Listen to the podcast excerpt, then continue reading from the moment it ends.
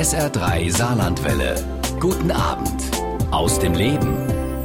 Günter Rohrbacher ist heute Abend mein Gast in SA3 aus dem Leben. Der gebürtige Saarländer hat als Produzent deutsche Fernseh- und Filmgeschichte geschrieben. Ich sage einfach mal ein paar Dinge, die Sie sicherlich kennen, die von ihm sind. Das Millionenspiel Ein Herz und eine Seele, Klimbim, am laufenden Band, die erste Talkshow, je später der Abend, das Boot, die unendliche Geschichte, die Serie Holocaust, alles Projekte des Programmmachers Rohrbach. Aber auch für Filme wie Rennschwein Rudi Rüssel, Ödipussy oder Die Weiße Maasai ist er verantwortlich. Uns erlaubt er heute Abend einen Einblick in das Filmgeschäft. Und ja, Günter Rohrbach lebt seit vielen Jahren in München und von dort ist er mir heute Abend auch zugeschaltet. Schönen guten Abend nach München, Herr Rohrbach, und schön, dass Sie sich heute Abend Zeit für uns nehmen.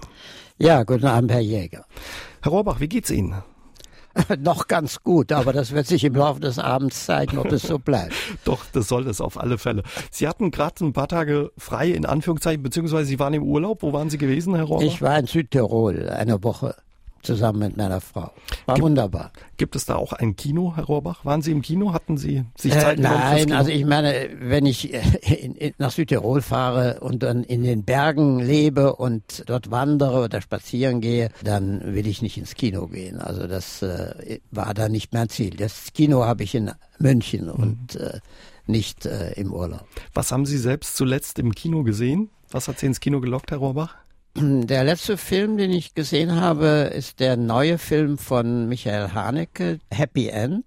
Ein Film, der im Anschluss an seinen sehr berühmten Film Amour mit Trintignant und Huppert, den er da gedreht hat. Und äh, das ist eine Familiengeschichte, sehr dramatisch und mit einem wunderbaren äh, Trintignant als Hauptdarsteller.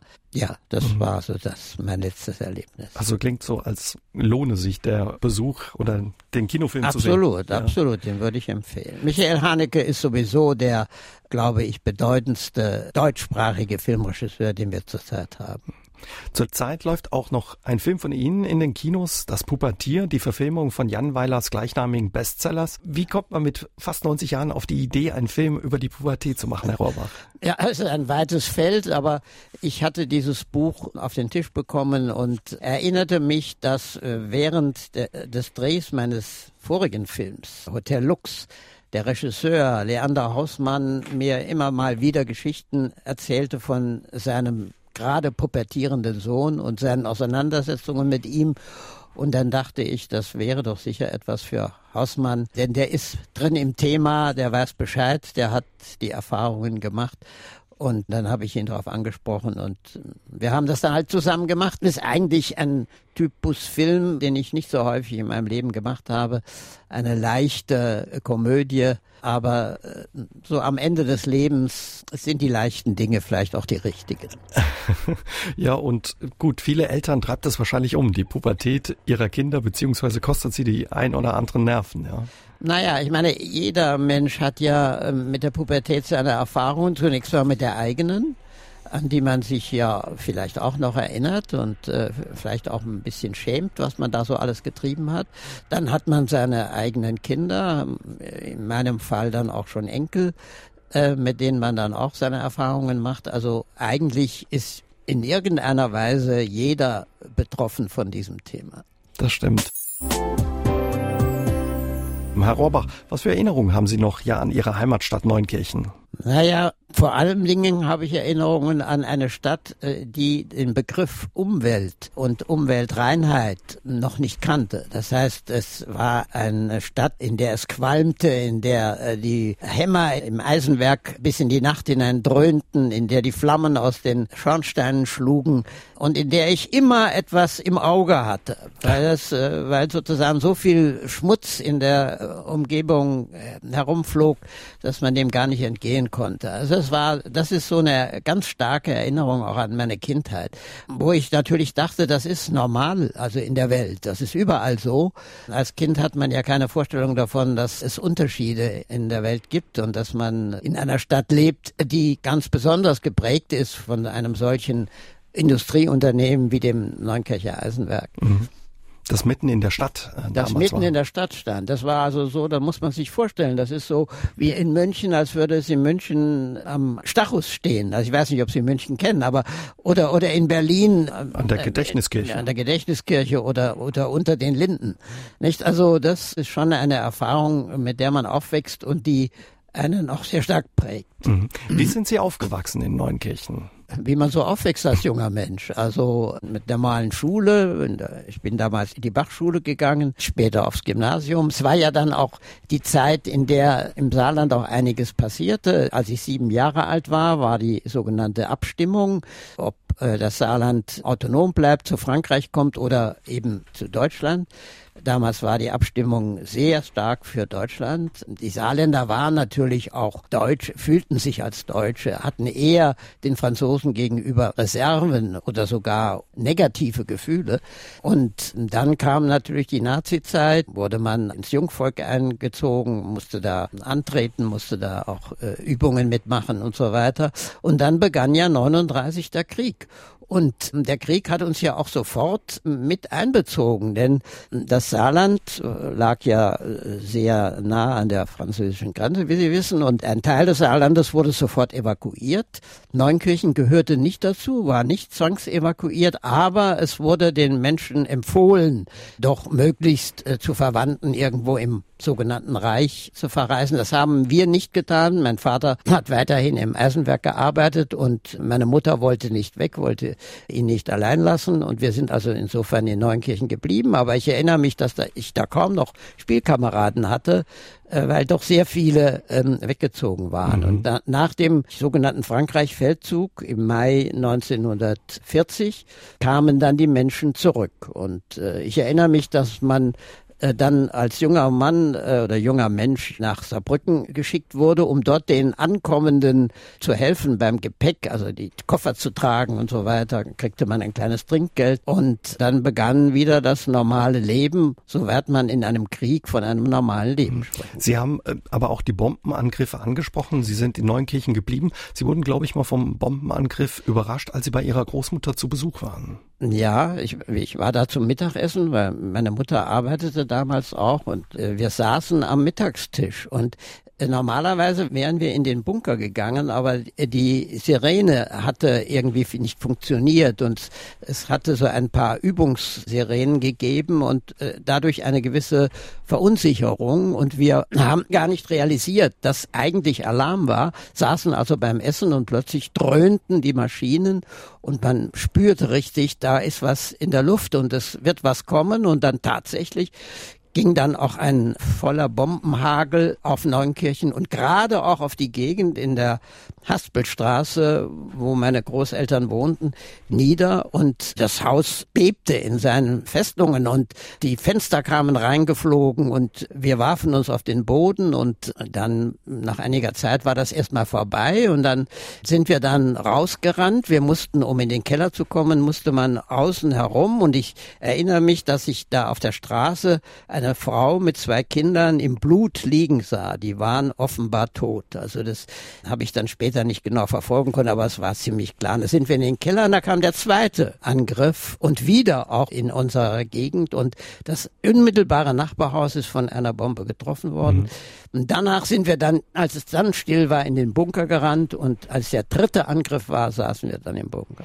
Also aber diese Ereignisse und die Jahre haben Sie auch sehr geprägt. Sie haben später auch immer wieder ja als Produzent die Themen oder diese Zeit zum Thema Ihrer Filme gemacht. Hing das mit diesen Erlebnissen auch zusammen, Herr Rohrbach? Ich will es nicht unbedingt mit diesem Thema jetzt in Verbindung bringen. Es hing natürlich einfach mit dem Erlebnis der Nazizeit, des Krieges und auch mit dem großen traumatischen Erlebnis, muss ich sagen, zusammen. Das hat mein Leben sehr tief geprägt, als im Frühsommer 1945 die ersten Bilder von den KZs in den Wochenschauen im Kino zu sehen waren, mit den Leichenbergen und man erfuhr, was da wirklich passiert war.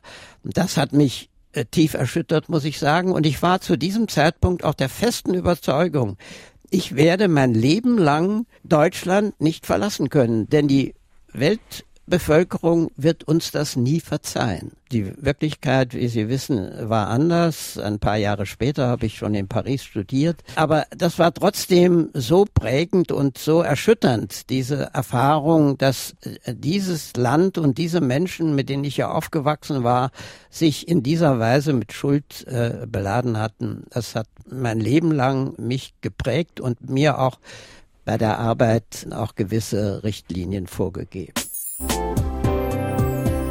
Früher sind Sie angeblich auch gern äh, zum Fußball gegangen, zu Borussia Neunkirchen. Gibt es da noch Erinnerungen? Ja, vor allem an ein großes Spiel damals gegen Eintracht Frankfurt erinnere ich mich. Bei Eintracht Frankfurt war die führende Mannschaft damals im Südwesten und die kam nach Neunkirchen und wurde 3 zu 0 geschlagen. Das war das größte Spiel, das ich mit dieser Mannschaft je gesehen habe. Der Fußball, erinnere ich mich, wurde dann auch im Schaufenster der Neunkircher Zeitung ausgestellt und die Leute konnten den dann auch besichtigen. Es so ein großer Erfolg damals war. Sie, ja, ja. Sie sind bis heute Fußballfan geblieben und gucken gerne Fußball, ja? So ist es, ja. Sehr gern. Sie haben 1949 dann Abitur gemacht. Es gibt die Geschichte, dass Sie angeblich nach dem Abitur den kompletten Inhalt Ihres Ranzens damals mit unter viel Gejohle Ihrer Mitschüler in die Saar gekippt haben. So als Statement von wegen, ich will hier weg. Ja, Sie haben es jetzt schon praktisch erzählt. Es war kein Ranzen, sondern man hatte damals eine Tasche. Eine Tasche. Schon, mhm. also als äh, Abiturient. Und es war ja damals dieses Abitur äh, nach französischem Vorbild ein Zentralabitur. Das heißt, alle Abiturienten des Saarlandes kamen nach Saarbrücken, wurden dort also in eine Schule äh, verpflanzt, haben dort ihre Klausuren geschrieben und später auch ihre mündlichen Prüfungen absolviert. Und als dann alles beendet war und klar war, ich habe bestanden und die Schule ist damit auch wirklich vorbei und äh, wahrscheinlich auch mein Leben im Saarland, bin ich dann, als wir über die Brücke gingen, habe ich dann meine Tasche, die voll gepackt war mit Büchern und äh, irgendwelchen Kladden, habe ich die umgedreht und alles in die Saar gekippt. Äh, ich hoffe, dass man mich heute nicht noch dafür verantwortlich macht. es wäre ja, sagen wir, unter heutigen Umständen eine ähm, geradezu verbrecherische Umweltverschmutzung. Damals, das habe ich ja eben schon erzählt, ähm, hat man die Umwelt noch anders betrachtet und da war das auch kein Vergehen in dem Sinne, aber es war ein großer Triumph und ein Abschied aus einer Lebensperiode. Mhm. Die Schule war geschafft und ja, auf Sie wartete das Leben und ja, das sollte nicht im Saarland stattfinden. Sie wollten weg, weil Ihnen das hier offenbar alles zu eng und zu klein war. Naja, nun erstens mal gab es ja keine Universität damals noch, also die mhm. kam dann etwas später. Ähm, aber äh, vor allen Dingen, ich wollte auch raus aus dem Saarland. Das stimmt. Irgendwie so wunderschön dieses Land ist und auch äh, von heute aus gesehen immer noch für mich ist und so äh, sehr angenehm und freundlich und liebenswert die Menschen dieses Landes sind.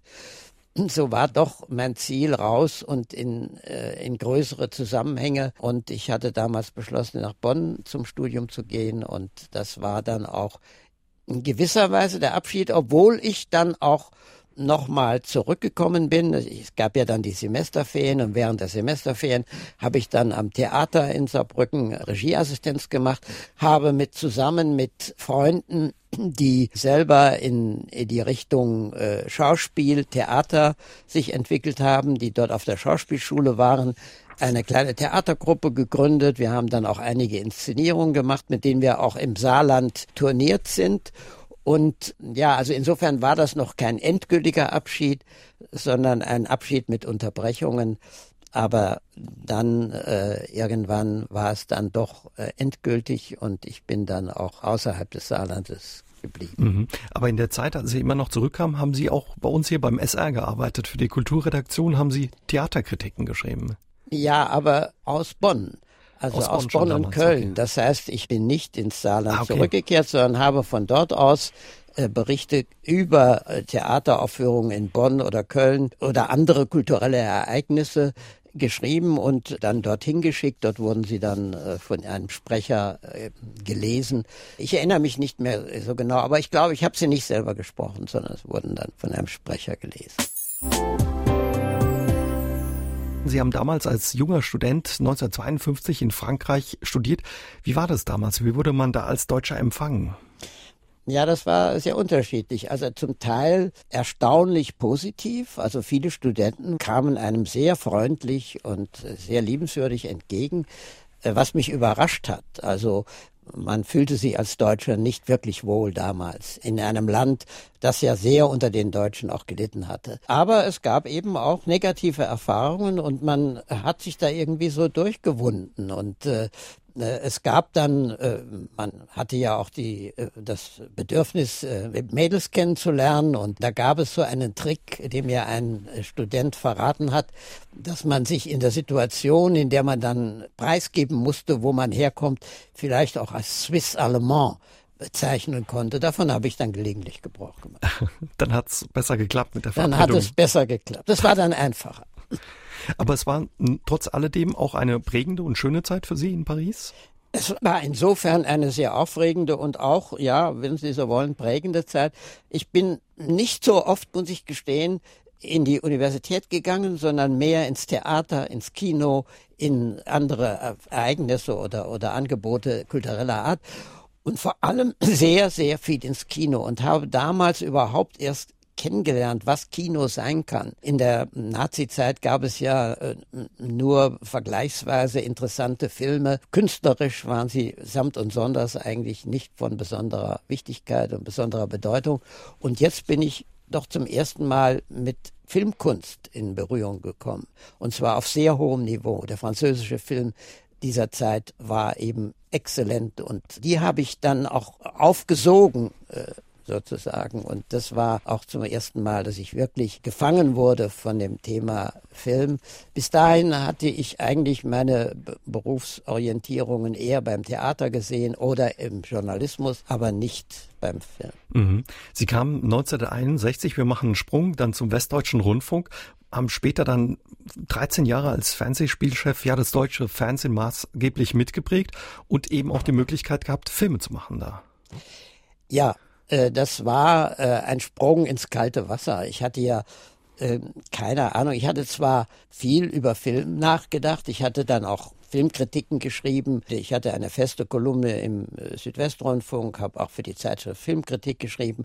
Aber ich dachte, ich weiß ungefähr, was Film ist, aber ich hatte keine Ahnung, wie diese Filme entstehen was man alles wissen muss, um einen Film herzustellen. Und wurde dann das war ja die Pionierzeit des Fernsehens, in der irgendwie alles möglich war und in der man auch ähm, experimentierte und man hat mich einfach damals ins kalte Wasser geworfen, hat gesagt, Rohrbach, machen Sie das Fernsehspiel. Sie haben doch viele Filmkritiken geschrieben, also Sie kennen sich doch einigermaßen aus.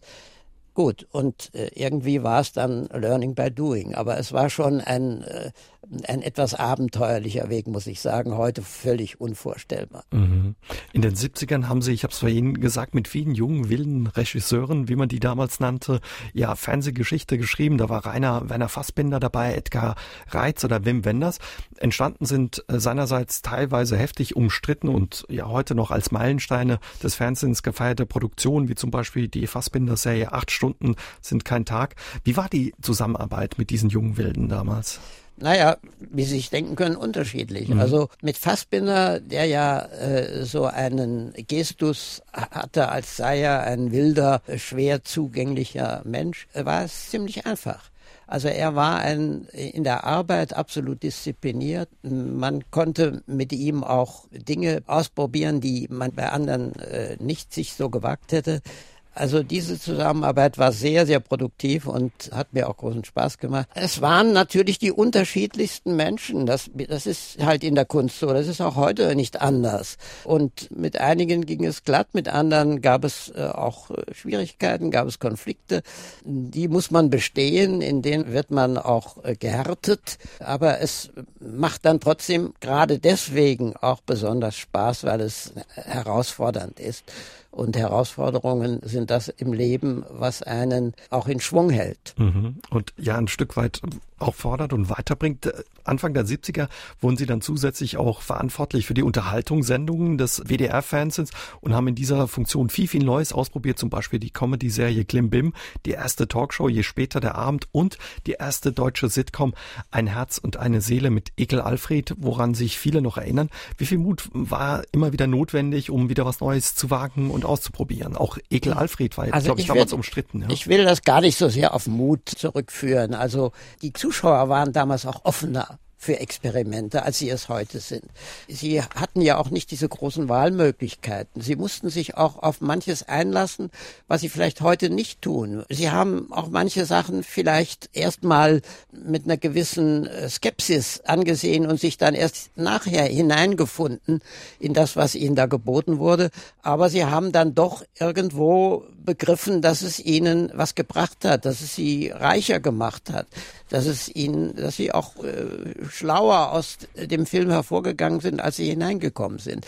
Diese Erfahrungen macht der Zuschauer heute nicht mehr gleichermaßen, weil er äh, natürlich verführt ist, den einfacheren Weg, den glatteren Weg zu gehen mhm. und dann sich äh, sozusagen aus schwierigeren Produktionen wegzustehlen. Das war damals, glaube ich, einfacher.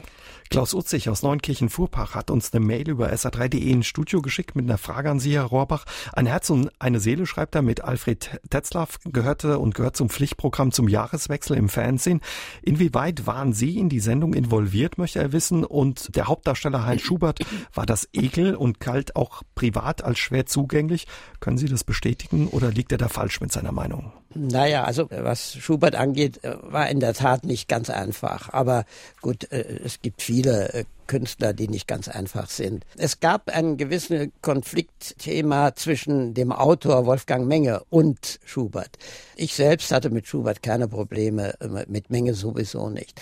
Aber die Idee für diese Serie ist ja in England entstanden. Es gab ein englisches Vorbild. Und von diesem englischen Vorbild hatte mir ein Autor, mit dem wir sehr viel zusammengearbeitet haben, ein, ein polnischer Autor, der in England lebte und in Englisch schrieb, hat mir davon erzählt. Und ich habe mir dann einige Folgen dieser englischen Serie schicken lassen und habe das damals mit meinem Redakteur Peter Mertesheimer und mit dem Wolfgang Menge mir zusammen angesehen und wir haben beschlossen, wir machen so etwas in Deutschland auch. Und so ist dann diese Serie entstanden.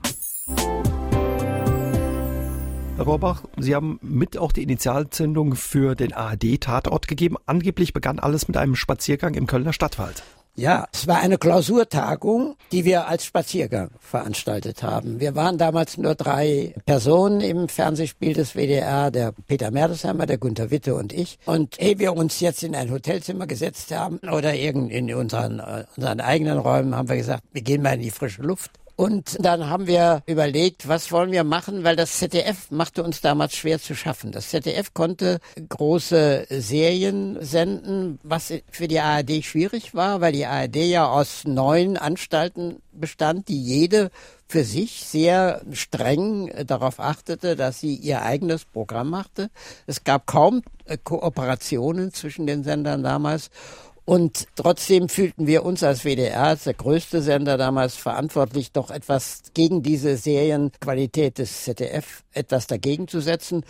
Und dann haben wir beschlossen, also wir machen eine Krimiserie und wir machen eine Familienserie, und zwar eine Familienserie, die unter Arbeitern spielt. Und ich habe dann den Gunther Witte gebeten, sich mal über die Krimiserie Gedanken zu machen, den Peter Mertesheimer über die Familienserie.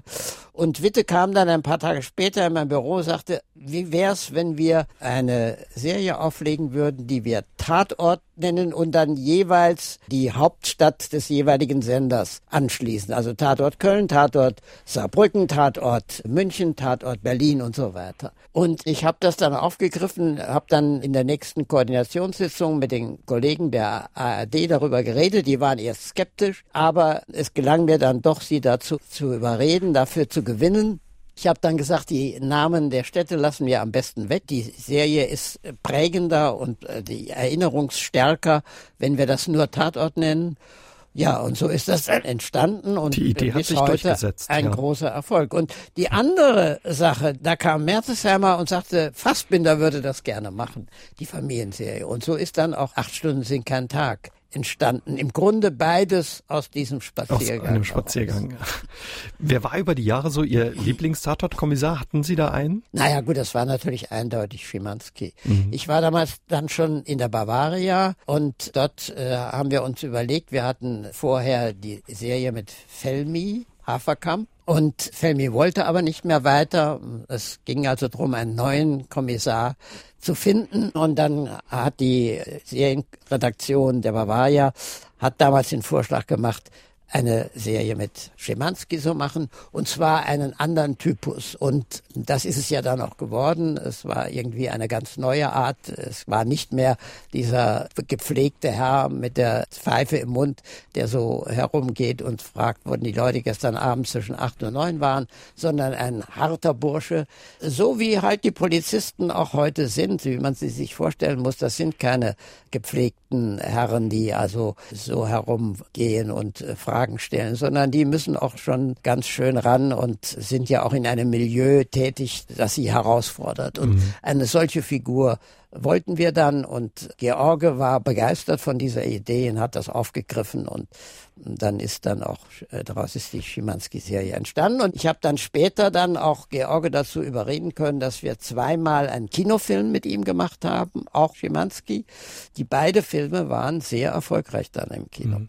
Sie mussten aber ja erstmal viel Kritik einstecken. Ich glaube, die ja, Bild-Zeitung hat damals jeden Kraftausdruck von Schimanski mitgezählt. Ja gut, es gab dann ein paar Ausdrücke, die sonst im Fernsehen nicht so üblich waren, wie beispielsweise das Wort Scheiße, wie das im normalen Leben halt so ist unter äh, rüderen äh, Burschen. Und das haben uns viele Leute übel genommen. Die waren das halt nicht gewohnt im Fernsehen, dass da hatten auch vielleicht Sorge, ihre Kinder werden dann dadurch verdorben. Und die Bildzeitung hat sich zum Sprachrohr dieser Bedenkenträger gemacht. Und, aber das hat sich dann auch irgendwann gelegt. Also als die gemerkt haben, dass diese Figur eine große Beliebtheit entwickelt hat, das war ja vor allen Dingen bei den jungen Leuten. Es war ja immer ein Thema der öffentlich-rechtlichen Anstalten, vor allen Dingen dann später, als das Privatfernsehen kam, dass die jungen Leute eher ins Privatfernsehen abwanderten und äh, ARD und ZDF eher für die Älteren da waren. Und Schimanski war eben die Figur, die absolut die jungen Leute erreichte und begeisterte und dagegen war dann auch kein Kraut mehr gewachsen und das hat die Bildzeitung dann auch irgendwann eingesehen. Was war Götz George für ein Typ, wenn man mit ihm zusammengearbeitet hat? Ein Kumpel, also ein, ein wirklicher Kumpel, ein großer Freund, muss ich sagen, auch für mich persönlich. Und es hat mich sehr, sehr geschmerzt, als er gestorben ist und ja, überraschend gestorben ist. Er war ja immer so ein Kerl und, und der hat ja auch auf seinen Körper geachtet. Ja, sehr auf seinen Körper geachtet. Er hat, hat immer in seiner Freizeit auch Übungen gemacht und äh, trainiert und dafür gesorgt, dass er in Form blieb. Und das hat mich dann doch sehr getroffen und sehr überrascht, dass er dann so plötzlich dann auch gestorben ist. Er war ein richtiger Kumpel, ja. Einer der größten Aufreger, Herr Rohrbach, den Sie ins Fernsehen gebracht haben, war die amerikanische Serie Holocaust. Warum hat es damals für so viel Aufregung gesorgt? Ja, weil zunächst einmal die Berichterstattung aus den USA sehr negativ war. Das war geprägt vor allem durch eine, einen Artikel, den eine, die Korrespondentin der FAZ, die New York-Korrespondentin der FAZ geschrieben hatte. Und die hatte geschrieben, dass eine schreckliche Soap-Opera, so etwas könne man eigentlich überhaupt nicht zeigen und schon gar nicht in Deutschland. Und wir haben es uns dann trotzdem kommen lassen, haben es uns angesehen und ich erinnere mich noch sehr gut, wir konnten das im WDR nicht sehen, weil das die Technik nicht erlaubte, die Amerikaner hatten ein anderes System. Wir haben das draußen bei Sony in einem Vorort von Köln angeguckt und hinterher stand ich mit Peter Bernesheimer auf der Straße vor diesem äh, Studiogebäude und wir haben uns angeguckt und haben gesagt, wir werden das senden, aber sie werden uns prügeln dafür. Und es war völlig klar, dass die eine Seite, ich sag mal eher die konservative Seite, die wollte nicht mehr mit diesem Thema behelligt werden. Die sagten, das hat schon so viele Sendungen und Berichterstattungen und die Schulen haben darüber die Kinder informiert und so weiter. Wir müssen mal irgendwann Schluss machen mit diesem Thema. Die andere Seite, die eher linke, war der Meinung, dass das aus ästhetischen Gründen nicht geht. Man darf nicht dieses Thema gewissermaßen als äh, Unterhaltungssendung im weitesten Sinne, muss man das ja sagen, also eine Spielserie. Bis dahin hatte es Dokumentationen gegeben, aber noch keine, noch keine, keinen Film oder keine Serie, die mit den Elementen des Spielfilms operierte und natürlich auch mit Emotionen, die da durch erzeugt werden. Und es gab dann in den Zeitungen äh, heftigste Angriffe. Auch meine eigenen Kollegen haben sich alle geweigert. Ich wollte eigentlich, dass wir das als ARD gemeinsam ausstrahlen, aber alle anderen ARD-Sender haben Nein gesagt, wollten nicht. Und dann blieben wir mit dem WDR allein. Und dann haben wir gesagt, gut, wir machen es dann eben allein. Dann gab es auch noch Auseinandersetzungen in der ARD, ob man das im ersten Programm senden sollte oder äh, vielleicht in den dritten. Und es gab dann ja so eine Kompromissentscheidung bei den Programmdirektoren, das in einer gemeinsamen Sendung in dem dritten auszustrahlen. Also ich bin auch persönlich sehr heftig attackiert worden. Ihre Wohnung musste damals von der Polizei Ja, das machen. kam dann auch noch hinzu, dass ich also Morddrohungen bekam und das hat der Sender dann äh, der Polizei mitgeteilt und die Polizei hat dann auch äh, meine Wohnung etwas observiert.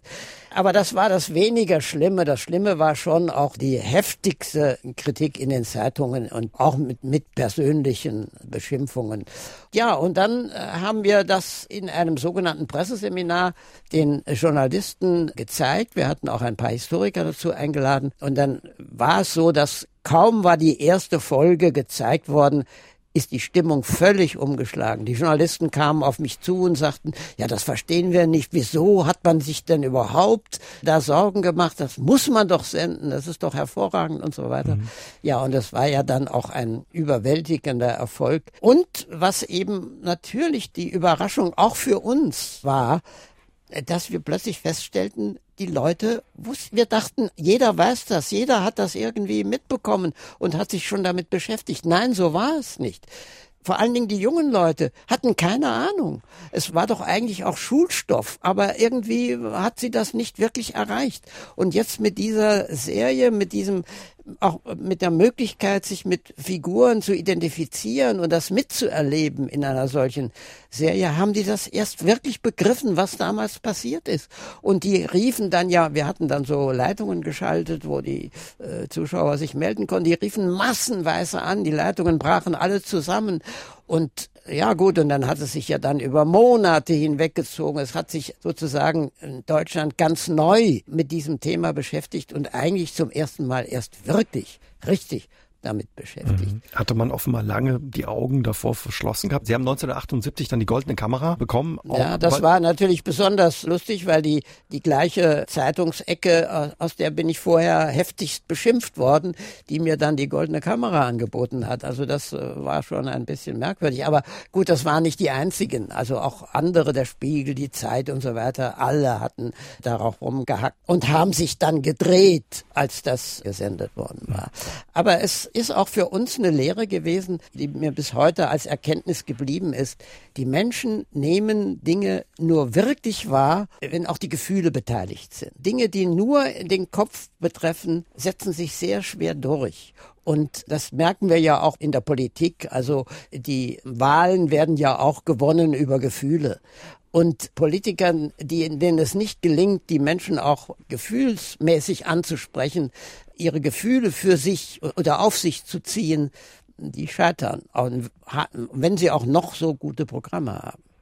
Also das war das Besondere an der Serie eben, dass die Opfer des Holocaust da auch eine Biografie bekamen oder eine persönlich, persönliche ja, eben, Geschichte. Und dass man sich mit ihnen identifizieren konnte, dass man mit ihnen miterleben konnte, was sie erfahren haben und dadurch natürlich sehr viel mehr von der Sache äh, angegriffen wurde, die hat sich auch dann viel tiefer eingeprägt in den Menschen. Das ist einfach eine Erfahrung, die man im Leben sonst auch machen kann. Also Sie müssen, wenn Sie Menschen wirklich von etwas überzeugen wollen, wenn Sie sie für etwas einnehmen wollen, müssen Sie auch Ihre Gefühle erreichen.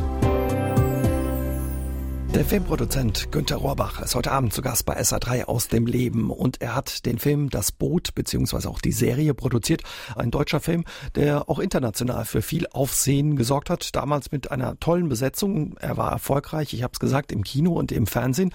Sie haben ja das Projekt umgesetzt, Herr Rohrbach, als Geschäftsführer der Bavaria Film in München, wo Sie 1979 hingewechselt sind und ja diesen Film, die Serie auf den Weg gebracht haben. Und gleich zu Beginn mussten Sie das Boot erstmal vom Untergehen retten. Ja, so war es. Es war damals mein Vorgänger, hatte versucht, das als amerikanischen Film zu machen, äh, weil es klar war, dass der Film sehr ungewöhnlich teuer sein würde. In einem amerikanischen Film haben sie sofort den Weltmarkt für sich, während ein deutscher Film es im Weltmarkt sehr viel schwerer hat, auch aus, äh, vor allen Dingen der Sprache wegen. Aber das ist misslungen und es hat dann auch damals Auseinandersetzungen mit dem Aufsichtsrat gegeben. Jedenfalls hat man sich von meinem Vorgänger dann getrennt. Der Vertrag ist ohnehin ausgelaufen, also man hat diesen Vertrag nicht verlängert und mich dann engagiert für die Bavaria, aber auch mit dem Auftrag als erstes Mal dieses Boot, das schon eine Menge Geld verschlungen hatte zu diesem Zeitpunkt, aber es gab noch kein Drehbuch, das flott zu machen. Mhm. Und, ähm, Was haben Sie damals gedacht, als man Ihnen gleich so einen Auftrag auf den Tisch gelegt hat? Naja, ich habe erst mal das Buch gelesen und mit erschrocken, weil ich sah, dass das eine enorme Herausforderung war. Sowas war in Deutschland noch nie gemacht worden und schon gar nicht in unserem kleinen Fernsehsender da in Köln. Aber ich war insofern zuversichtlich, ich wusste zumindest mal einen Regisseur, von dem ich mir äh, dachte, dass man es mit ihr machen könnte, auf den ich auch vollgesetzt habe, Wolfgang Petersen, und das erwies sich ja auch als richtige Entscheidung. Und dann sind wir das halt angegangen und äh, erstmal mit einer gewissen Naivität, ohne zu wissen, was da alles auf uns zukommt würde, was dann in der Tat auch auf uns zukam. Ich habe damals gelernt, was das Wasser eigentlich äh, die Hölle ist und nicht das Feuer. Das ist ein mythologischer Irrtum. Und wir haben dann also auch eine Menge durchgestanden mit dieser Produktion. Das Schlimmste war, dass eines Nachts das große Außenboot, das wir hatten also zwei Boote gebaut, ein Innenboot, das stand im Studio und die Außenhülle, die konnte auf dem Meer schwimmen und man hatte mir sogar gesagt, sie sei tauchfähig. Habe aber gleich gesagt, das lassen wir mal lieber sein. Das ist mir zu riskant. Aber immerhin auf dem Meer schwimmen, also die volle Größe des Bootes. Und dieses Boot ist eines Nachts vor La Rochelle bei einem Sturm auseinandergebrochen. Das heißt, es sah aus, als wäre der Film beendet. Das könnten wir nicht mehr weiterdrehen. Und die ganze Mannschaft kam dann aus La Rochelle nach München und wir haben dann überlegt, was machen wir, was machen wir. Petersen war der Meinung, wir müssen ein neues Boot bauen. Das war völlig ausgeschlossen. Das hätte ein ganzes Jahr gedauert, um das alles wieder auf den Stand zu bringen, auf den wir jetzt waren. Das heißt, wir mussten mit dem vorhandenen Material, das wir schon gedreht hatten, und mit den kleinen Zusatzbooten, die wir ohnehin hatten, also Modellbooten, ein elf Meter langes Boot, ein äh, fünf Meter langes Boot, ein drei Meter langes Boot, ein ein Meter langes Boot und so weiter. Mit diesen Booten mussten wir arbeiten also und das haben wir dann auch getan. Stimmt es, die Geschichte, dass Sie angerufen wurden zum Geburtstag, als Sie erfahren haben, ähm, dass das Boot zerbrochen ist? ja, ja, das war, ich saß beim Frühstück, meine Familie war damals noch in Köln. Ich saß so, also in meiner Wohnung in München beim Frühstück, kriegte einen Anruf von dem Cutter aus La Rochelle. Ich war ein paar Tage vorher dort gewesen, war aber nach München zurückgekehrt, weil ich mich ja auch um andere Dinge kümmern musste. Und ich habe den dann sofort angeblöfft und habe gesagt, ihr habt denn denn nicht Besseres zu tun, als sich euch um meinen Geburtstag zu kümmern. Ihr habt doch andere Probleme. Und dann war langes Schweigen in der Leitung. Und dann hat er gesagt, ich gebe Ihnen mal den Wolfgang, also Wolfgang Petersen. Ja, und der kam dann die, in die Leitung und sagte mir, was los war. Und das war ein schwerer Schock. Das glaube ich. Also eine große und spannende Geschichte, aber keine leichte Produktion. Sie haben einen Riesenaufwand äh, betrieben damals. Die äh, Sprengungen, die man da sieht, waren angeblich echt. Sogar echter Schinken soll in der Kulisse gehangen haben. Und es war auch, wir haben es angesprochen, eine tolle Besetzung mit vielen, vielen jungen Schauspielern damals. Herbert Grönemeyer war dabei, Heinz Hönig, Jürgen Brochnow als Kapitän, Uwe Ochsenknecht. War das Absicht damals, dass sie so jung waren, diese Schauspieler, unbekannte Schauspieler? Naja gut, unser Entschluss war klar, wir wollen Schauspieler, die das Alter haben, was die tatsächlichen U-Bootsfahrer hatten. Und das waren ganz junge Leute. Die waren alle so Anfang 20. Der einzige, der etwas älter war, war der Kapitän, der war 30. Und wir haben lange auch einen 30-Jährigen gesucht für den Kapitän. Da sind wir allerdings gescheitert und haben am Ende uns dann doch für den 40-jährigen, damals 40-jährigen Jürgen Brochner entschieden, was eine, äh, wie Sie sicher selbst gesehen haben, eine richtige Entscheidung war. Aber die haben wir uns auch nicht leicht gemacht. Wir wollten eigentlich konsequent bleiben. Aber alle anderen waren ganz, ganz jung, mit Ausnahme von Wennemann, dem leitenden Ingenieur. Der war auch etwas älter alle waren praktisch unbekannt. Also äh, die kannte, also man, man kannte, auch Grönemeyer war völlig unbekannt damals. Seine Gesangskarriere hat er ja erst später gemacht. Und das war aber unser Trumpf, dass wir unbekannte junge Schauspieler hatten. Und ich muss sagen, die Bavaria hatte damals einen exzellenten Besetzungschef. Schlenter hieß der der kannte praktisch jeden deutschen Schauspieler und der hat uns diese Leute empfohlen und wir haben sie uns angesehen und haben uns dann für die entschieden, die das dann gespielt haben. Und das war der Trumpf der Sache, dass die, die spielten alle um ihr Leben. Mhm. Also das hätte man mit älteren Schauspielern auch gar nicht machen können. Also die Idee, das mit amerikanischen Stars zu machen, war so pervers. Die hätten das nicht durchgestanden. Die, die, die mussten bei uns tagelang im Wasser stehen und ihre Rollen spielen. Und die haben dann auch am Ende der Produktion, wir haben ja fast ein Jahr an dem Film gedreht, haben die auch so ausgesehen wie die echten U-Boot-Fahrer, weil sie so erschöpft waren von der Arbeit. Und das konnte man nur mit so jungen, begeisterten, jungen Schauspielern machen, die unbedingt wollten, dass dieser Film ein Erfolg wird und die dann natürlich ja auch dafür belohnt wurden später. Die meisten von ihnen haben ja dann große Karrieren gemacht. Wir unterhalten uns über einen seiner größten Erfolge, Das Boot. Herr Rohrbach, ursprünglich war es nur als Serie geplant, später wurde auch ein Film draus. Nein, es war deswegen als Serie geplant, weil die unsere Gesellschafter nach der Erfahrung mit dem Versuch meines Vorgängers, einen amerikanischen Spielfilm zu machen, doch eher der Meinung waren, man sollte eine brave deutsche Fernsehserie daraus machen. Und dazu waren wir ja auch gezwungen und waren wir auch bereit, aber wir wollten trotzdem auch einen Kinofilm machen und haben dann beschlossen, wir drehen eben diese Serie und werden aus dem Material der Serie den Kinofilm schneiden. Und so ist es dann auch geschehen. Ein großer Erfolg war es, wir haben es angesprochen, sechs Oscar-Nominierungen gab es und bis heute ist das Boot immer noch ja, ein Erfolg und ist auch gefragt international. Ja, es ist der international erfolgreichste deutsche Film im Nachkriegsfilm bis heute. Es ist auch so, dass er gerade dort interessanterweise am erfolgreichsten war, wo die äh, Menschen leben, die die meisten Opfer des U-Boot-Krieges waren, also in England und in Amerika. Mhm. Und gerade in USA, USA ist ja sowohl als Filmproduktionsland als auch als Land, das Filme konsumiert, bis heute weltweit führend. Wobei allerdings jetzt zuletzt die Chinesen da nach vorne drängen. Und die Amerikaner haben diesen Film in einer Weise aufgenommen, wie sie das nie vorher und nachher mit einem deutschen Film getan haben. Das Boot ist bis heute der Film mit den meisten Zuschauern in den USA seit dem Krieg. Und äh, das hat sich dann auch ausgedrückt natürlich in Zahlen, also auch in finanziellen Auswirkungen. Und dann wurde später ja auch noch eine, eine weitere Version geschnitten, ein sogenannter Director's Cut. Äh, das heißt, es wurde alles nochmal digital aufbereitet und äh, es wurden einige Szenen aus der Serie noch zusätzlich hinzugenommen. Der Director's Cut ist fast drei Stunden lang. Und das ist dann auch nochmal in den Markt hineingekommen äh, über DVD und so weiter. Und natürlich weltweit auch im Fernsehen. Wie oft haben Sie das im Fernsehen in Deutschland schon sehen können? Ich, ich habe das nie mitgezählt, aber es ist äh, eine, eine sehr, sehr große Zahl von Ausstrahlungen und das nicht nur in Deutschland, sondern in der ganzen Welt. Ich habe auch in der Vorbereitung zu der Sendung mit Ihnen äh, nochmal reingeguckt, die ein oder andere Folge geguckt. Es ist auch heute noch ja, spannend zu sehen und man sieht auch, wie viel Aufwand ähm, da eben drin steht. 18,5 Millionen waren ursprünglich geplant. Am Ende waren es, glaube ich, 30 Millionen aber das Projekt drohte sie eine Zeit lang zu ruinieren. Aber Sie haben es gesagt, am Ende hat es sich ausgezahlt, auch wenn Sie einige schlaflose Nächte offenbar hatten. Ja, einige ist äh, doch etwas untertrieben. Also es, es war eine, eine sehr, sehr schwierige Zeit, also auch mit, mit sehr, sehr vielen schlaflosen Nächten, das muss ich sagen, weil die Kosten stiegen und stiegen und wir konnten auch nichts dagegen machen. Es war eben die, die Natur des Elementes Wasser, die uns das eingebrockt hat. Und äh, darauf waren wir nicht gefasst. Es hat hatte ja keiner von uns jemals einen solchen Film weder produziert noch Regie geführt, noch gespielt als Schauspieler, noch als Kameramann und so weiter. Das war für alle ja neu.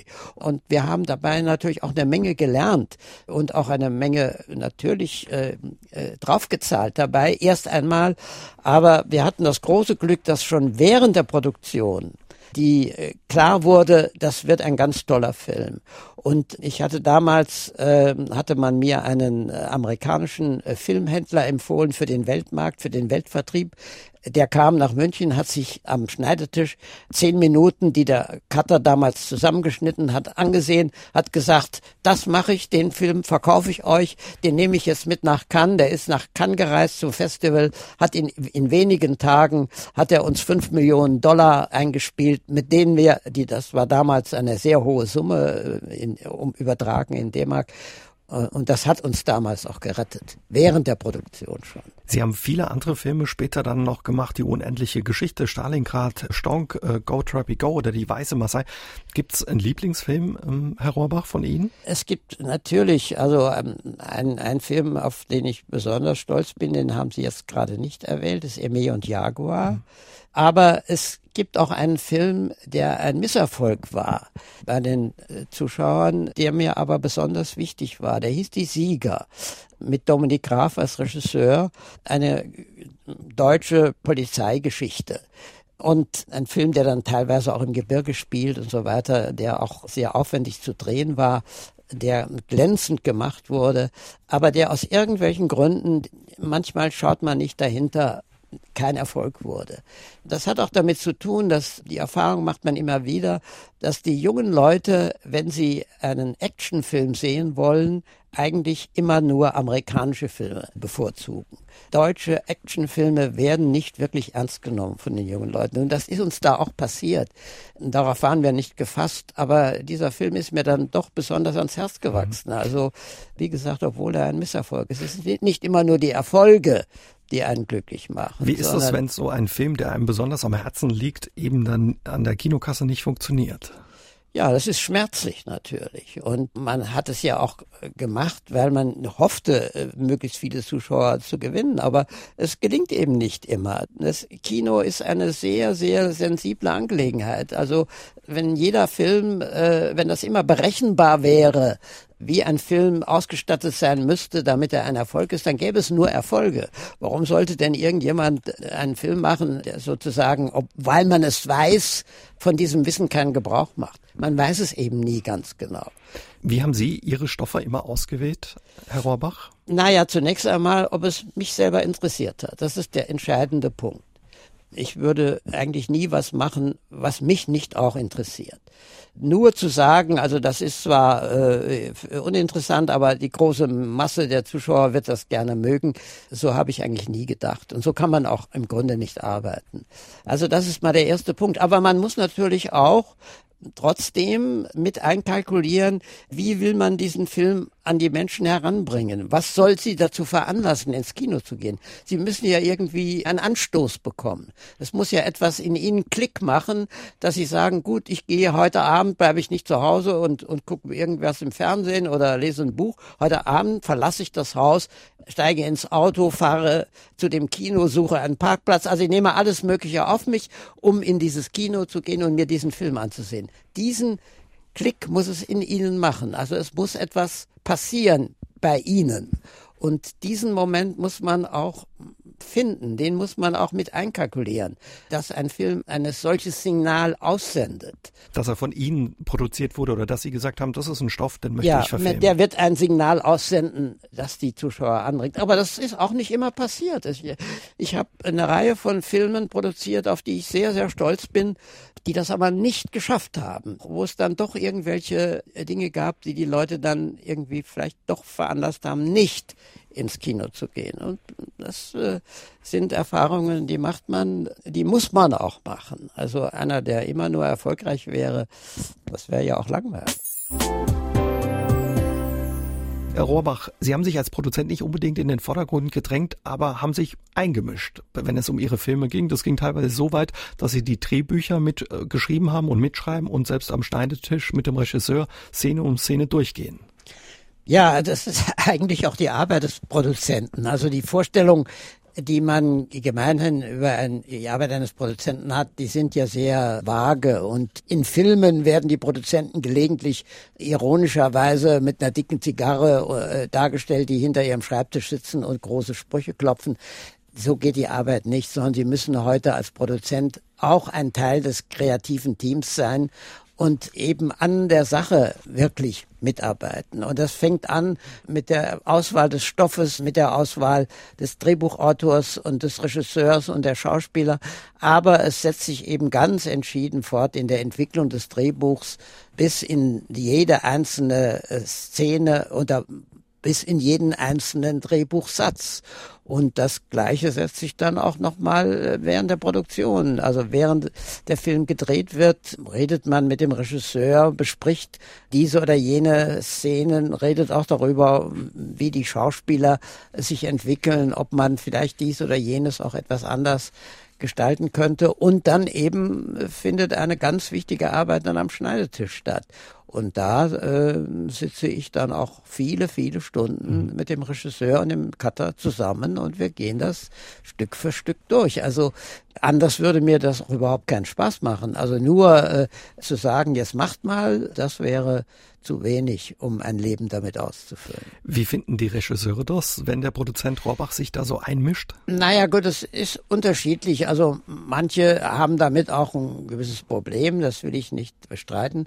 Aber eigentlich haben sie es im Grunde gerne. Also ein Regisseur ist ja manchmal auch sehr einsam. Der sucht dann auch Gesprächspartner. Und wenn er sie im Produzenten nicht findet, dann findet er sie möglicherweise in anderen Personen, in Schauspielern, in, in, in dem Cutter und so weiter, die ja natürlich auch immer dabei mitwirken. Aber man hat sich ja äh, nicht umsonst für einen bestimmten Regisseur entschieden, weil der Regisseur hat ja auch sich für den Produzenten entschieden. Er hat ja dem Produzenten Ja gesagt, als er ihn angesprochen hat. Das heißt, er weiß, mit wem er es zu tun hat und er denkt ja vielleicht auch gerne mit dem Produzenten zusammenzuarbeiten. Also ich wünsche mir das, dass die Regisseure hinterher auch anderen gegenüber, mir gegenüber, äh, sagen sie ja vielleicht nicht unbedingt die Wahrheit, aber äh, auch anderen gegenüber sagen, ich habe gern mit dem Rohrbach zusammengearbeitet. Das hat mir was gebracht, das hat mir geholfen und ich würde das gerne wiederholen. Markus Holstein hört uns in Duttweiler zu, Herr Rohrbach, und wir haben viel über das Boot gesprochen und er möchte von Ihnen gerne wissen, ob bei dem Film auch ein Zusammenhang bestand mit Ihren Kriegserlebnissen, die Sie gemacht haben, ob Sie da ein Stück weit auch ein Teil ihrer Kriegserlebnisse verarbeitet haben. Nein, nein, das habe ich nicht. Äh, das sind ja auch äh, Erlebnisse ganz anderer Art, die da stattfinden. Ich war ja kein U-Boot-Fahrer, äh, sondern war eben Zivilist, lebte in einer Stadt, die von Bomben bedroht war und auch wo Bomben auch niedergegangen sind. Nein, nein, ich habe keine eigenen Erlebnisse. Das wäre auch äh, der falsche Weg. Es gibt ja diesen Roman von Buchheim, der ja die Situation sehr, sehr genau schildert. Und der war unser Vorbild und das war unsere Richtlinie. Und danach haben wir den Film entwickelt. Es hat dann zwar mit Buchheim große Konflikte hinterher gegeben. Er war mit vielem nicht einverstanden, hat uns auch dann beschimpft, hat auch uns öffentlich teilweise beschimpft. Aber äh, das ist dann manchmal so, dass die Autoren sich dann nicht unbedingt wiederfinden in dem, was dann in den Bildern vor ihnen auftaucht. Sie haben das anders selber in Erinnerung, haben es auch äh, auf eine gewisse Weise niedergeschrieben mit ihrer eigenen Empfindung, ihrem eigenen Erleben. Und jetzt kommen andere und nehmen das auf und äh, da verändert sich natürlich vieles auch und man mhm. erkennt das dann vielleicht nicht unbedingt wieder, was man sich selber vorgestellt hat als Autor. Das Problem hat man öfter mit Autoren. Da passt ganz gut eine Frage von Willi aus Zweibrücken dazu, die uns per WhatsApp erreicht hat. Er würde von Ihnen gerne, Herr Rohrbach, wissen, ja, wie das ist, wenn die Buchvorlage oder der Film stark von der Buchvorlage abweicht, ob die Buchautoren bei der Filmproduktion überhaupt ein Mitspracherecht haben. In der Regel gibt man ihnen das nicht weil man weiß, das kann gefährlich werden. Also wenn ein Autor dann unter Umständen äh, irgendwann sagen würde, nein, das muss alles ganz anders sein, äh, das sind ja dann erhebliche finanzielle Konsequenzen, ganz abgesehen davon, dass man auch künstlerisch sich auseinandersetzen müsste. Nein, in der Regel haben die Autoren kein Mitspracherecht, aber es ist trotzdem klug, sie einzubeziehen. Also es ist ja immer eine Frage, ob man das rechtlich fixiert oder ob man sagt, mit diesem Autor, den hat man ja nicht umsonst ausgewählt und er weiß ja mehr über die Sache Bescheid, als wir es wissen. Also mhm. werden wir ihn fragen, werden wir ihn auch hinzuziehen, wenn wir im Zweifel sind. Aber wir werden uns unter Umständen auch darüber hinwegsetzen, weil der Film andere Regeln hat, andere Gesetze hat, die der Autor vielleicht so nicht äh, versteht oder die ihm so nicht einleuchten. Dann muss man auch mal sagen, du Autor, sei es bitte still. Du hast dein Buch geschrieben, dein Buch liegt auf dem Tisch. Wir machen jetzt den Film, der Film kommt ins Kino und das sind zwei verschiedene Sachen. Du hast zwar dafür die Vorlage geliefert, aber der Film ist eine eigene Einheit, ein eigenes urheberrechtlich geschütztes Werk. Und es gibt bis heute viele Fans von dem Film und auch der Serie Das Boot. Einer ist Frank Riebenschneider. Er hat uns auch eine WhatsApp geschickt und er sagt, er ist ein ganz großer Fan, hat die ganz unterschiedlichen Versionen zu Hause auch in seinem DVD-Regal stehen und sagt, der Film ist Weltklasse und emotional gut gemacht und er möchte sich bei Ihnen ganz herzlich für diesen Film bedanken, Herr Rohrbach. Ja, das ist sehr nett von ihm. Ich hätte gerne auch dieses Regal zu Hause.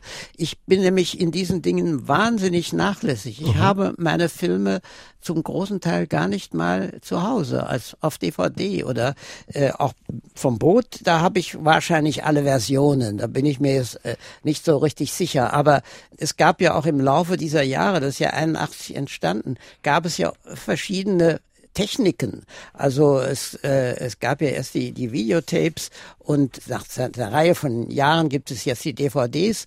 Beispielsweise ist die ursprüngliche Version vom Boot, habe ich, glaube ich, nicht äh, als DVD. Ich habe zwar die, den Director's Cut als DVD und vielleicht, ich glaube auch die Serie inzwischen, aber ich bin in diesen Dingen, muss ich gestehen, sehr nachlässig. Ich äh, bin kein besonders guter Archivar meiner eigenen Arbeit. Ein guter Sammler. Gucken Sie Ihre eigenen Sachen auch nochmal? Nehmen Sie nochmal einen Film aus dem Regal? Nein. Das tue ich nicht. Manchmal, wenn es dann im Fernsehen läuft, gucke ich mal so ein paar Minuten noch hin. Aber dass ich mir das ganz nochmal ansehe, es kommt ganz, ganz selten vor. Wir haben viel über das Boot gesprochen und es gibt noch eine Frage zu dem Film von Albert Neisius. Er möchte gerne wissen, Herr Raubach, wie oft sich die Schauspieler ja bei dem Film, bei dem Dreh den Kopf angehauen haben oder ob es größere Verletzungen gab. Ja, das gab es durchaus. Es äh, gab einige Schauspieler, die sich auch äh, verletzt haben während der Dreharbeiten, aber zum Glück keiner schwer.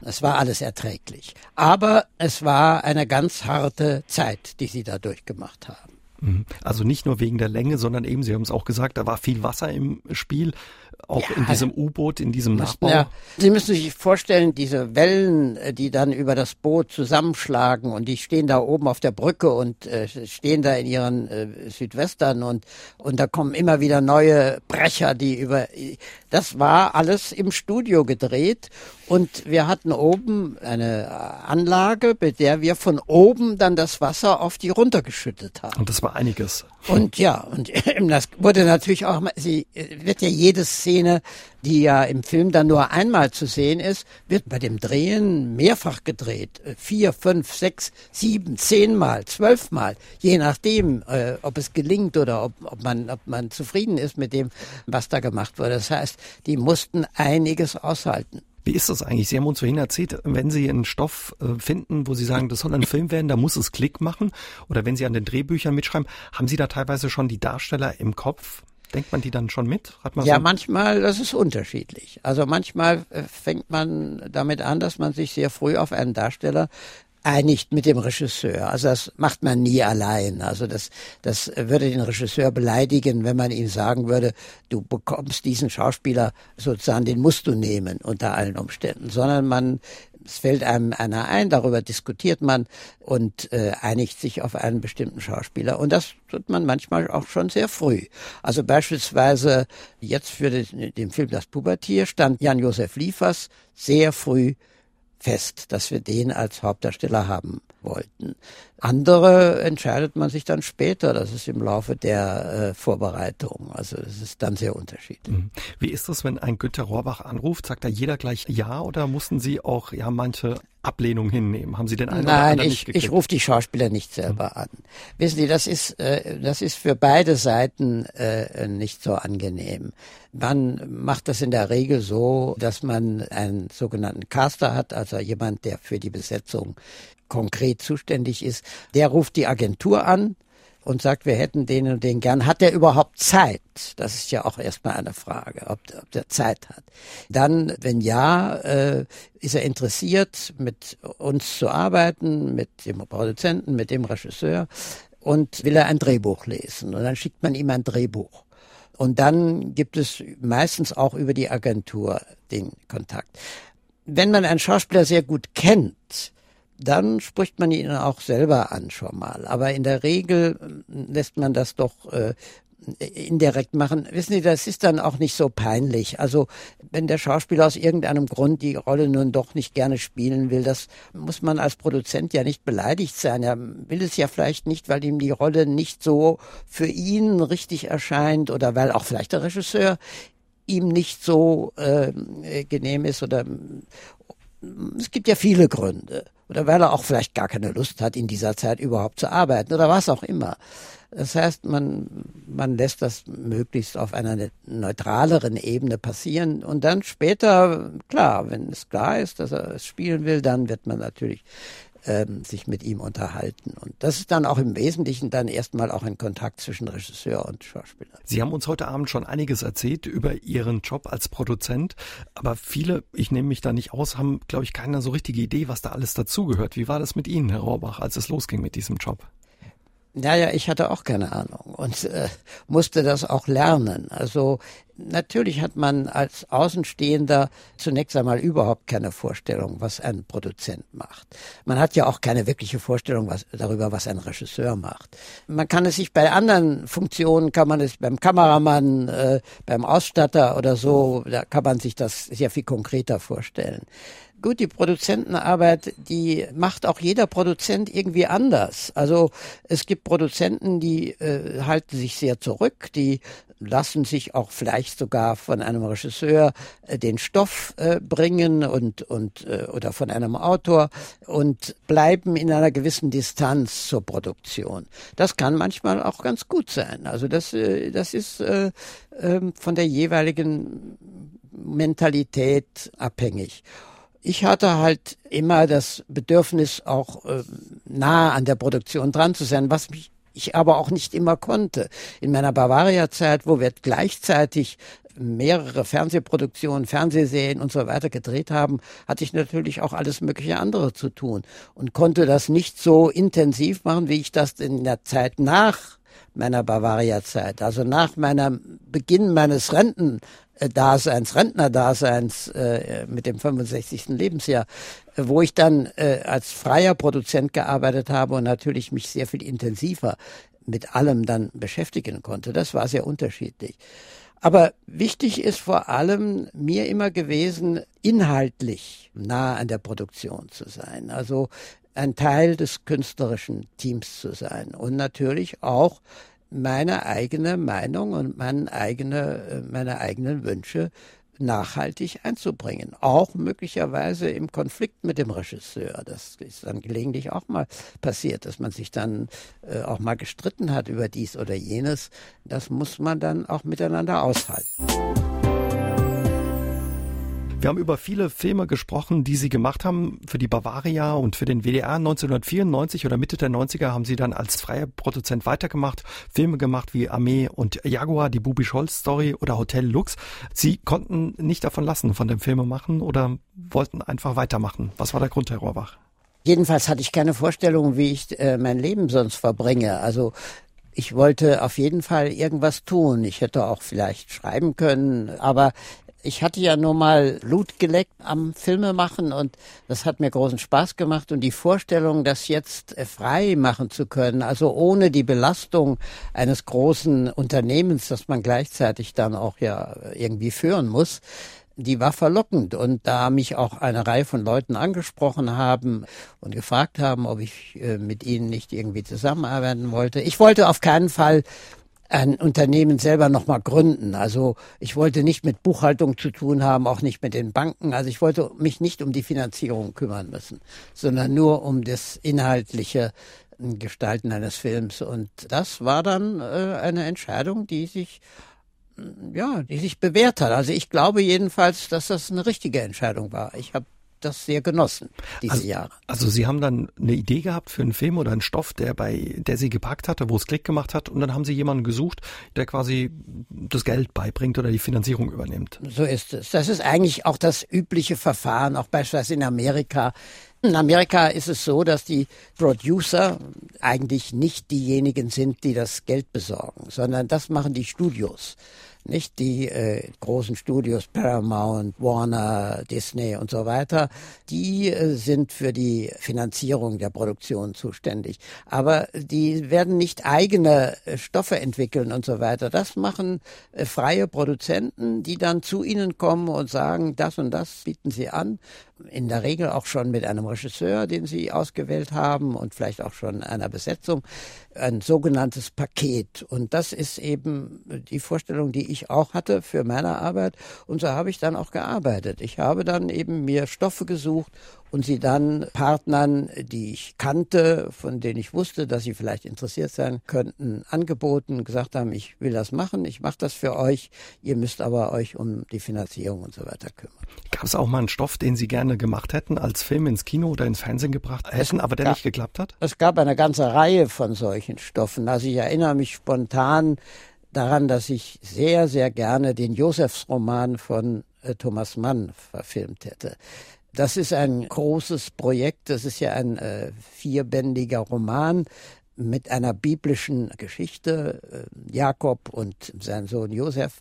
Das ist natürlich ein sehr, sehr aufwendiges Projekt für das ich also nicht mehr die Zeit hatte. Vielleicht kam ich auch zu spät damit an. Also ich hätte vielleicht jünger sein müssen.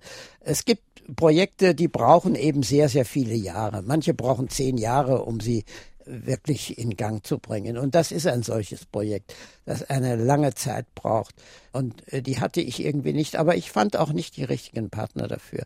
Es geht ja schon damit los, dass sie niemanden finden, der diesen ganzen Roman überhaupt liest. Gelesen hat nicht? oder liest. Also, und obwohl das ein sehr, sehr spannendes, äh, wahnsinnig spannendes, tolles Buch ist. Aber es kennen halt nicht sehr viele. Und da äh, haben sie manchmal schon das Problem, dass sie dann die notwendigen Partner nicht finden. Auch bei den Sendern sind die vielleicht dann auch nicht lustig, so ein 2000 äh, Seiten Buch zu lesen. Aber ja, ich finde es schade. Ich hätte es sehr gerne gemacht, aber Vielleicht macht es jemand anderes. Frank Riemenschneider hat noch eine WhatsApp hinterhergeschickt äh, mit einer Frage zu dem Boot. Wäre es nicht möglich, fragt er, wenn man den Film Das Boot neu verfilmt? Gab es da mal Ideen oder Pläne dafür? Eine Neuverfilmung, das wäre, glaube ich, nicht sehr ratsam. Also ich weiß nicht, welchen Ertrag das haben könnte, aber die Bavaria wird ja eine Art Fortsetzung machen. Das ist geplant und das wird auch geschehen. Da gibt es auch schon sehr weitgehende Entwicklungen, also Drehbuch und auch, sie haben auch einen Regisseur schon dafür gefunden. Buchheim hatte ein weiteres Buch geschrieben, das heißt Die Festung. Das ist gewissermaßen eine Fortsetzung der Geschichte, die er in dem Boot äh, erzählt hat. Das spielt dann zum Teil auch auf dem Land, also äh, muss man nicht alles äh, im Wasser drehen, ist also dann auch nicht ganz so aufwendig. Da gibt es auch eine Liebesgeschichte, was ja im Originalboot äh, alles nicht gibt. Und das will die Bavaria als Serie machen. Das wird wohl im nächsten Jahr geschehen. Dann mit neuen, jungen, frischen Gesichtern, die man vielleicht auch nicht kennt, wie bei Ihrem Film das So Boot. ist es. Das sind ganz neue Schauspieler, selbstverständlich. Müssen ja jung sein. Und auch für Buchheim selber muss natürlich ein neuer Schauspieler gefunden werden. Grönemeyer wäre da jetzt sicher zu alt dafür. Außerdem würde er das auch nicht mehr machen. Uns hat eine Frage erreicht von Ursula Schommer und sie möchte gerne wissen, wie ist es, wenn man mit einem Filmprofi oder dem Filmprofi Günter Rohrbach ins Kino geht und einen Film anschaut? Sagen Sie die ganze Zeit, das hätte ich besser anders gemacht oder wie ist das? Nein, das sage ich mit Sicherheit nicht. Ich werde während des Films überhaupt nicht sprechen. Also auch hinterher nicht. Das äh, ist eine Art, äh, wie ich mit, einer, mit einem Film nie umgehen würde. Ich betrachte den Film als das, was er ist. Und der hat zunächst mal mit mir nichts zu tun, sondern es ist der Film eines anderen Produzenten, eines anderen Regisseurs. Und den beurteile ich nach meinen Kriterien, die sich im Laufe meines Lebens äh, gebildet haben. Aber das hat mit meiner eigenen Arbeit nichts zu tun. Also ich vergleiche das nicht. Mhm. Das, äh, ich meine, es gibt so wunderbare, fantastische Filme, wo ich mich dann nur manchmal mir sage, den hättest du gerne auch produziert. Das gibt es natürlich. Aber dass ich da sozusagen im Kino anfange, äh, über den Film herzuziehen und so weiter, um Gottes Willen, nein. Also man kann mit Ihnen den Kinobesuch genießen. Und den Film. Man kann es durchaus. Ich kann nur selber es sehr schlecht. Also ich habe beispielsweise in keiner einzigen meiner eigenen Premieren gesessen. Bei den Premieren meiner Filme gehe ich am Anfang hin und begrüße auch Leute und so weiter.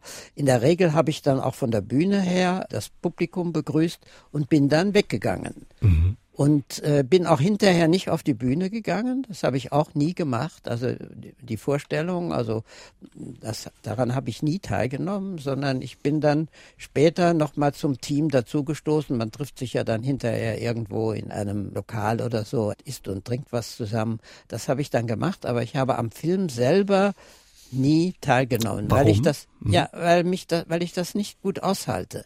Also wenn ich im Film sitze, dann bin ich so empfindlich gegenüber den Reaktionen der Menschen. Also wenn ich dann spüre, äh, die lachen nicht an den richtigen Stellen oder sind unruhig oder jemand knappert irgendwie mit seiner Gebäcktüte herum oder mit seinem Popcorn oder was auch immer, das äh, regt mich alles auf. Also ich bin dann hochfiebrig in so einem Moment und außerordentlich verletzlich und sensibel und dem will ich mich nicht aussetzen. Dem habe ich mich auch nie ausgesetzt. Ich bin immer weggegangen. Herr Rohrbach, seit 2011 äh, verleiht Ihre Heimatstadt Neunkirchen den Günther-Rohrbach Filmpreis. Neunkirchen hat Ihnen diesen Preis gewidmet. Wie war das für Sie, als Ihnen dieser Preis gewidmet wurde? Naja, es war eine längere Diskussion. Es hatte, als ich, als ich 80 wurde, hat mir der Oberbürgermeister geschrieben, hat mir gratuliert und hat mich eingeladen, doch die Stadt nochmal zu besuchen. Das habe ich erstmal dann nicht gemacht. Sie waren lange nicht im Saarland vorher. Ich ja. war vorher lange nicht da gewesen, Jahrzehnte nicht da gewesen. Und dann hat er dann nochmal insistiert. Und dann bin ich dann tatsächlich etwa ein Jahr später oder so, bin ich dann äh, dieser Einladung gefolgt. Und dann hat mich, äh, das ist ja der Jürgen Fried, der Oberbürgermeister von Neunkirchen, ein unerhört sympathischer, sehr engagierter Bürgermeister, der hatte so seine Mitarbeiter äh, versammelt und sagte, wir möchten irgendwas mit ihnen machen. Die hatten zunächst mal keine genaue Vorstellung, nur sie wollten irgendwas machen, denn die Stadt braucht ja irgendwelche Attraktionen. Sie hat ja sozusagen ihren Kern, das, was mal ihre Existenz ausgemacht hat, das hat sie ja verloren. Dieses Eisenwerk und die Gruben drumherum, das ist ja alles weg. Und diese Städte, das gilt ja auch für andere Städte im Saarland und gilt natürlich auch für Städte im Ruhrgebiet, die jetzt nach neuen Identitäten suchen. Und da kann Kultur eben auch ein wichtiges Moment sein. Und äh, gut, und dann entstand so in Gesprächen, entstand dann diese Idee, des Filmpreises und ich war erst etwas skeptisch. Ich glaubte auch zunächst einmal nicht so richtig daran, dass das funktionieren kann, aber habe mich dann doch äh, dazu bewegen lassen und muss sagen, es war eine richtige Entscheidung. Die Stadt macht das auf hervorragende Weise. Der Preis ist ja schon sechsmal verliehen worden. Das waren jeweils sehr, sehr gute Veranstaltungen. Man musste sich keineswegs schämen, man, auch gegenüber den Preisträgern, die man dann ausgezeichnet hat. Das sind ja auch Leute, die sind ja äh, einiges gewöhnt in ihrem Leben. Das sind ja bedeutende Schauspieler oder Regisseure und Autoren. Aber die haben sich alle sehr wohl gefühlt. Die sind eben sehr beeindruckt von dem, was in dieser Stadt äh, stattfindet. Und ich bin es auch. Also ich muss sagen, ich habe mit meiner Heimatstadt einen guten Griff getan. Da passt ganz gut die Frage von Klaus Utzig aus Neunkirchen-Vorpach dazu. Sie haben ja am Anfang Neunkirchen als dreckige Stadt beschrieben in Ihrer Erinnerung als Kind. Wie nehmen Sie Neunkirchen heute wahr? Naja, es ist natürlich eine völlig veränderte Stadt, aber sie hat natürlich dann trotzdem Elemente, die ja äh, sozusagen nicht zerstörbar sind. Also beispielsweise diese merkwürdige Berglage, also die, die, die Hauptstraße, ich weiß nicht, ob Sie Neunkirchen kennen, die Hauptstraße dieser Stadt ist eine Steigung Da müssen Sie also auch, auch als junger Mann einiges tun, um hochzukommen. Mhm. Und das Tolle war ja, dass diese Straße äh, in meiner Zeit und dann auch noch nach dem Krieg noch sehr lange von einer Straßenbahn befahren wurde. Und diese Straßenbahn, ich weiß nicht, ob das stimmt, sie hatte jedenfalls, gab es die Legende, sie fahre die steilste Strecke der Welt ohne Zahnräder. Also die Zahnradbahnen sind natürlich was anderes, aber es sei die steilste Strecke der Welt. Ich habe das nie nachrecherchiert, kann ja mal jemand tun, ob das wirklich stimmt. So habe ich es jedenfalls erzählt bekommen, so habe ich es äh, wahrgenommen. Und diese Straßenbahn habe ich sehr geliebt. Und die hat man dann irgendwann, weil es sich nicht wirklich mehr gelohnt hat oder so, äh, hat man sie aufgegeben. Das halte ich für einen großen Fehler. Ich habe dem Oberbürgermeister auch gesagt, könnt ihr das nicht nochmal rückgängig machen? Das, das, ist doch eine Attraktion. Das wäre doch eine Attraktion für die Stadt. Das wäre touristisch eine Attraktion. Das gibt es doch sonst nur in San Francisco sowas. Und das hättet ihr hier in diesem kleinen Neunkirchen, in diesem Saarland, das am Rande der Bundesrepublik liegt, ähm, wie schade, dass das verloren gegangen ist. Vielleicht können Sie den Oberbürgermeister bei Ihrem nächsten Besuch überzeugen. Die nächste Preisverleihung findet Ende Oktober diesen Jahres statt, dann die siebte bis Anfang November. Dann werden Sie wieder im Saarland sein, Herr Rohrbach. Dann werde ich wieder im Saarland sein, ja.